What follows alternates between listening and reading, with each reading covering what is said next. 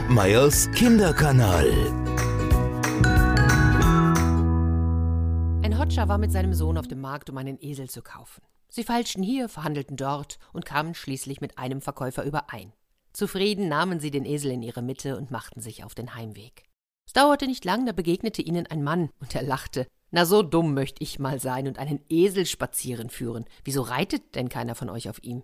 Da schauten sich der Hotscher und sein Sohn an. Steig du auf, Vater, sagte der Junge, und der Hotscher tat es.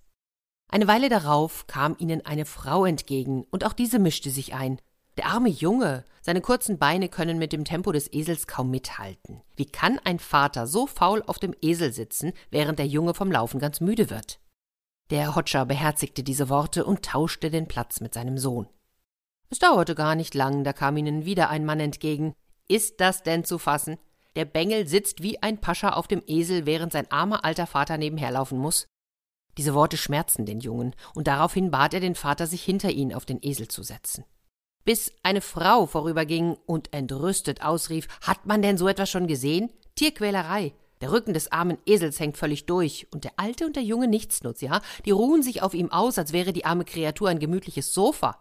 Daraufhin sahen der Hotscher und sein Sohn einander wortlos an, packten den Esel bei den Vorder- und Hinterbeinen und trugen ihn für den Rest des Weges. Als sie schließlich zu Hause ankamen, da stand die Frau des Hotschers in der Tür. Seid ihr verrückt geworden? Was schleppt ihr euch denn so ab? Wieso lasst ihr den Esel denn nicht alleine in den Stall laufen? Da seufzte der Hotscher und schaute seinen Sohn an. Merke dir eins. Man sagt nicht umsonst, allen recht getan ist eine Kunst, die niemand kann.